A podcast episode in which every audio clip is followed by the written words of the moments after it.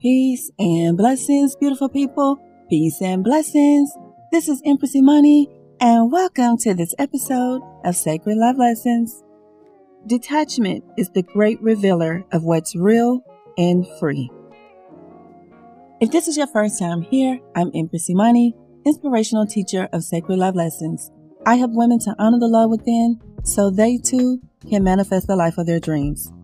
We're in season four, The Art of Being You, 46 Laws of Spiritual Power.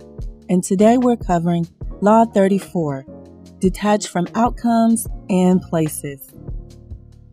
Our objective today is to have more freedom by detaching from outcome and places. Detachment isn't about abandoning your dreams. Detachment is about releasing control and opening yourself to the infinite ways in which your dreams can manifest. When you've become too attached to a specific outcome, you create a barrier between yourself and the natural flow of manifesting energy. Rigidity sets in and blocks the flow. Blocked energy can lead to stagnation, frustration, impatience, and even desperation if things don't unfold as quickly or in the exact manner you envisioned. Detachment is an act of faith. Detachment requires a strong belief and trust in the Creator, the Most High, the God Goddess within you, and the divine plan for your life. In my own life, I'm in a season where I'm living in the now. It hasn't been easy, and I'm way out of my comfort zone. I've had to overcome feelings of fear and doubt. In the past, I've always planned everything. Most times there was a plan B, a fallback plan. I felt secure and in control. Then one day the veil was removed from my eyes, revealing that all we have is now. So I asked myself, who am I in this moment? What do I need in this moment? What power do I have in this moment?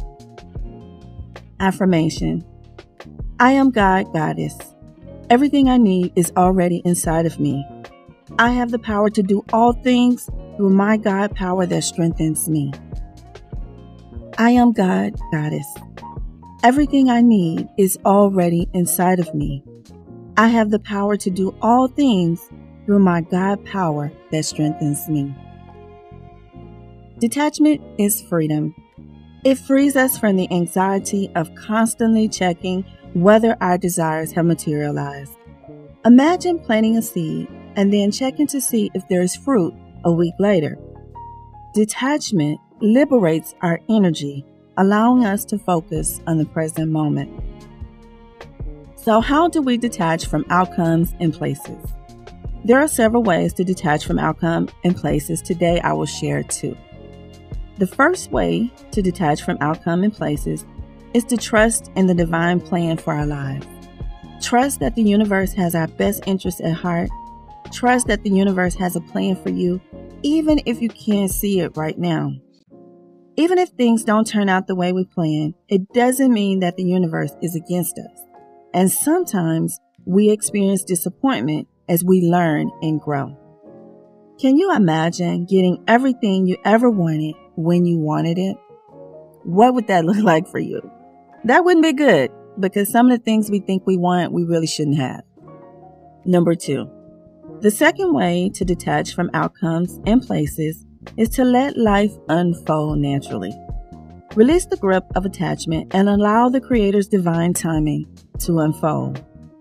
Focus on the process, not the outcome. Instead of focusing on how we want things to turn out, focus on enjoying the process of getting there. Now, I know the old me used to focus on the outcome, and I would base that on the story in the Bible where Jesus told the disciples that they were going to go to the other side. And then there was a hurricane that happened. And in the midst of that, he had to come out. Jesus had to come out and quiet the storm. And so in my mind, I would always focus on we're going to the other side. No matter what happens, we're going to the other side. And I would focus on the outcome. Now I'm in a process where I focus on the journey itself. I stay in the present moment and say, okay, what are we doing today? What needs to happen today? Where are we today?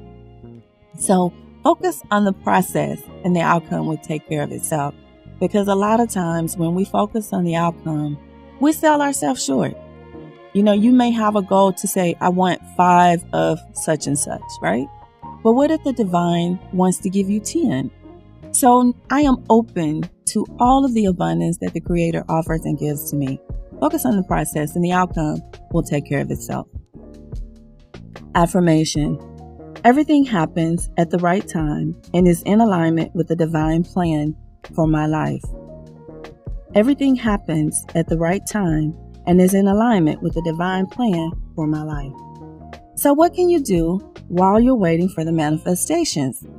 The first thing that you can do is keep your dreams to yourself. Okay, it's sad that I even have to say that, but it's been my experience that when you share your dreams with people, you have people that will try to tear you down.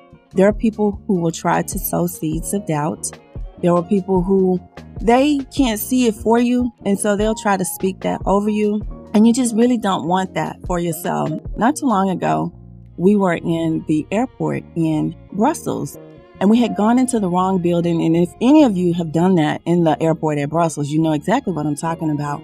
We needed to go to the A building, but we were in the B building. And there were different people that were trying to help us. But this one guy, he was also being helpful, but he just said a lot of negative stuff. You know, oh, you guys are not going to make the flight. Oh, this and that. Oh, it's going to take a long time. It's going to take. So even though he was trying to be helpful, he couldn't see it for us.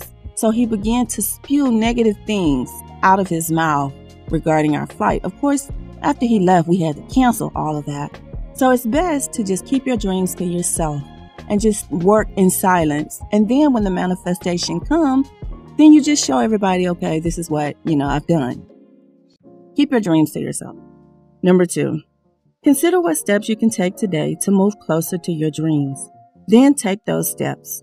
It doesn't have to be grand and sweeping. Now, it can be grand and sweeping because some people like to leap. Some people like to soar, right? And there's nothing wrong with that. But for those people who like to take baby steps, this is for you too. Remember, slow and steady wins the race.